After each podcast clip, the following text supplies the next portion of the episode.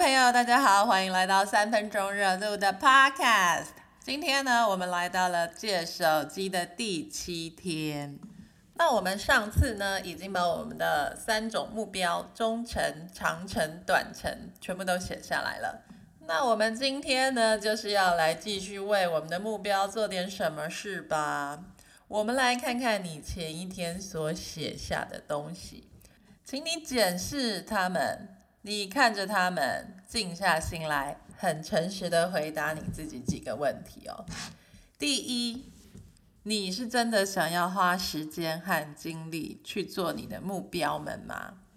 为什么他们会对你很重要呢？这个重要的理由呢，可以完全都是很私人的，你也不需要多么的伟大或是冠冕堂皇，那只要你自己了解就好了。比方说呢，我很喜欢自然，我只要眼睛能够看到自然的景观，我看到树，看到花，看到天空，看到水，那我就会觉得自己回到家了。我1分钟呢，也都不会觉得自己在浪费时间。只要我每天能够看到自然的景观，那就是我想要得到的东西。就算我要花一辈子时间去努力呢，也都没有关系。那为什么我会知道这件事呢？好，因为我很小的时候呢，就有发现了。小的时候我很喜欢看书，那书上如果有很自然的风景啊，像是有山啊、小溪啊，或是花草树木啊，那我就会想要一直看下去。长大了之后出去玩，如果是看到自然的风景，像是农场啊、动物啊、田野啊，我也会异常兴奋哦。后来我就读了自然相关的科系，很不幸的，读了这个科系几乎要毁掉我一生哦。可是我也还是很喜欢自然，所以我要问你哦，你有没有这种呢？你一去做就觉得自己很像回到家，然后有这种安心的感觉呢？你如果不太清楚的话，可以从你小时候开始回想，因为我觉得每个人呢，应该都有这种很私人的东西，但是呢，可能在你成长的时候。或许被身边的人嘲笑过吧，或是你的家人反对过，或是你从来没有开始做过，你也没有办法把它看清楚。但是呢，你如果没有试着去追求过，你怎么会知道它就是你的目标呢？现在你的心里可能会浮现几个答案吧。如果你还是觉得自己的目标很模糊，那我建议你为你疑似的人生目标真正的做点什么事情。比方说你的人生目标好像是想要出唱片吧？那你今天就去报名选秀节目的海选啊，我看你会发生什么事情，看你在那个过程中你有什么感觉，接着你有什么结果，然后呢，你就摸着你的良心，问你自己喜不喜欢那种感觉。你说这很恐怖啊，不过至少你做了呀。你是不是很怕自己在过程之中会假赛，会马上被淘汰，或是根本就没有办法上台呢？你是不是很怕面对自己，其实根本就没有那种能力的事实？所以你宁愿把目标挂在嘴上，当成一个假目标，而选择永远都不要去做，也永远不要面对自己能力不够的事实呢？你如果想要成为100万订阅的 YouTuber， 那你就是真的开始经营你的频道。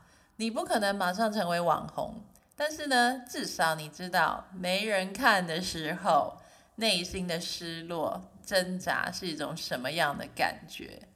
每一个到最后能够成功的人，都是能够驾驭这种感觉的。而且呢，就是在这个时候，你才有机会去思考这件事对你的意义。你是不是真的想做它呢？它究竟是不是你真正的目标呢？你今天踏出的这一步，它不会让你看到成果，也不会让你达成目标。但是呢，你如果总是因为这个理由，你就什么都不做，那久了之后呢，你真的会连自己想要做什么都不知道哦，因为你绝对不可能一次就成功。但是当你做了一次之后呢，你也就会跟现在此刻什么都没有做过的你是不一样的。你的能力呢，就会在做的过程之中升级了。也只有这种方式才能让你一步步的接近成功。为什么这个世界上做的人总是少，说的人总是多呢？就是因为这是一个很难跨越的心理障碍。他明明知道自己不会成功，但是却还是会去做。你说这种人的脑子是不是有问题呀？也就是这种人呢，我们就会说他是有热情的人。另外呢，其实是我觉得最可怜的人，并不是那些失败的人哦，而是那些什么都没有做的人。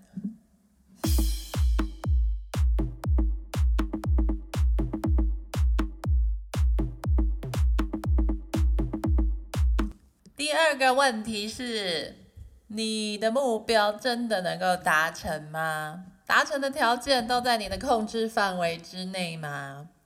好，假设你的目标是5年之内要存500万买房子，但是你的月薪只有5万元，那除了你去买股票不赔光而且有赚钱之外，或是买了乐透中奖这种小概率事件之外，你是不可能存到500万的。5年不吃不喝也存不到500万元。所以呢，要么你就是只能去做业务性质的工作，不要以固定的时间赚固定的薪水。还有，你也不可能说我今年已经40岁了，然后我的目标是成为花式溜冰选手。这是一个极小概率的事件哦。我并不是说它一定不会发生，而是它与我们今天的目的是无关的。我们要做的事情是找到一条路，它能够通往我们的目标。或者是呢，知道我们的目标在哪个方向。如果没有路呢，我们就要自己开出一条路，慢慢的朝着它走。就算现在看起来你走得很慢，或是前方根本就没有路嘛，你可能要花一辈子的时间去走哦。但是只要你开始走，你就会感觉到你自己的人生不一样了。好，第3个问题，你的目标们平衡吗？他们有顾及到你生活的各个方面吗？每个人都有正常的基本需求，我们赚钱是为了要买食物吃，有舒服的地方住，而且让生活感觉到安全，并不是为了拿来炫耀哦。你的目标一定会包括身体健康，因为这样呢，你就不用一直花时间去医院了，而且你心理的问题也会比较少。我们的目标也要兼顾到我们的家人，让他们感受到我们的关心。再来就是你个人的兴趣，对于创造的需求，你有帮助到别人吗？在写的时候呢，你不用怕，你只要写出来，他们就有可能被完成了。此外，当你写完你的目标之后，并不是放在那里就好，你必须要常常去看他们。像我会把他们写在我每天都要看的行事历上，我会每天去看它。当你看到了某件你想要学习的事情的时候，你也可以把它变成你的目标。你知道你想要为他们花多少时间吗？他们会不会使你分心呢？我觉得花1个月的时间来体验一件新事物呢。如果你有下载我的 PDF 档案，请到 readermemo.com Day 7 借手机这篇文章里下载。请你使用 PDF 上的目标管理格式，你可以定出你今年的目标，然后知道你每个月该达成什么，每周你又该完成什么事情，到每天你应该做些什么。我想请你再问自己几个现实面的问题吧。第一，我这周要完成的是什么事？为了要达到你远方的那个目标，这时候我们就把镜头拉到你的脚下吧。你今天要踏出的第一步是什么？你要朝哪个方向踏出这一步？你今天要完成什么事情？你以为第一步要怎么走，是时间到了它就会自动浮出水面吗？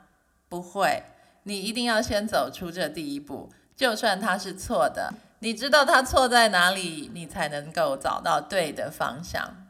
举例来说，假设你的5年目标是开一间网络商店，并且靠它为生，那么你要做的事情呢，大概可以是这样。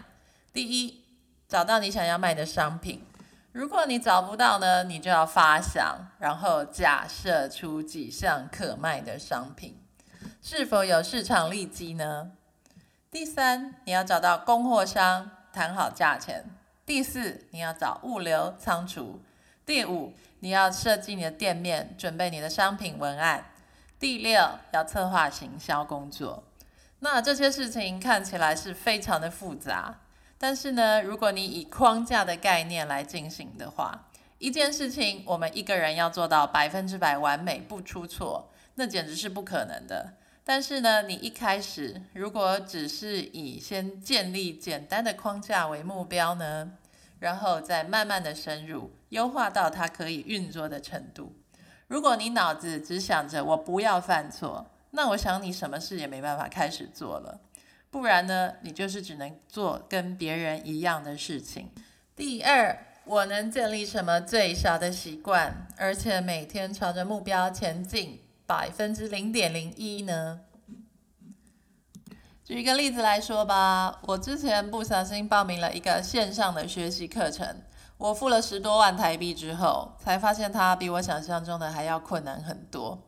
我必须要读完所有的教材，教材还是法文的，我还要定期交作业，课程的期限一共是3年。结果我到了第2年结束的时候，还有一半以上的内容都没有完成，我真的是很想要摆烂放弃。后来呢，看在钱的份上，我每天就早起半小时，当我有灵感的时候我就做作业，没有灵感的时候呢，我就读课本或是找资料。那最后呢，我也终于就在期限之内交出我所有的作业。也就是说，你必须要想到1个以上的习惯，有时候是比较迂回的，没有那么直接，也不困难，但是呢，它会对你的目标有潜在的帮助。如果说写作业代表我前进了1步，那么读课本或是找资料就是我前进了 0.5 步。有些日子呢，我的效率会比较高，有些日子呢，我的效率会比较低，甚至呢，我是完全不想做。但是我所建立的习惯就是早起，然后拿出我的课本阅读它，这就是我的习惯。第3个问题是，我能够每天找出任何的时间专心的用来做它吗？每个人都说自己没有时间，没时间是所有梦想的阻碍。你一天只有24个小时，而且你需要充足的睡眠，你的大脑才能够正常的运作，你也才能发挥创意。你不可能创造出更多的时间，你也不可能减少你的睡眠时间。如果你硬是要压榨自己，觉得自己可以一心多用，我可以同时间做好几件事情，那你就会不断的做错，而且你会觉得自己很糟糕。要么呢，你就是把原来用来滑手机的时间拿来投入在你的目标上，要么你就是早一点去睡觉，早一点起床。只要你能够每天固定投入15分钟或半小时在你的目标上，很快的你就会看到自己正在前进咯。而且呢，你就会相信自己，你努力的成果会以每天为单位，渐渐的累积，直到你达成目标为止。欢迎您到3分钟热度的部落格找到借手机 Day 7， 您为自己的目标做了什么呢？在这篇文章里面可以免费下载我们的周目标管理 PDF 哦。我是一个拥有目标也能达成目标的人，我设下了每日、每周、每月、每年会达成的目标。我每天都看着我的目标，我为目标而活，它是我心中的价值。当我每天朝着它前进的时候，就是在实践我心中的价值，那就是真正的我。我不会为了完成他人的目标而生活，我只为了自己而活。我的命运是自己决定的，因为我有目标，我想要得到什么，拥有什么能力，成为什么样的人，我就会设下一个目标。我会每天去看它，我会时常去做它。设下目标让我相信自己，因为能够完成目标的人都是相信自己的人。只要拥有目标，我就会成长，它为我指出方向。我知道每天的时间应该用在什么地方，我知道我该走向何处，我也知道我该如何做选择、下决定。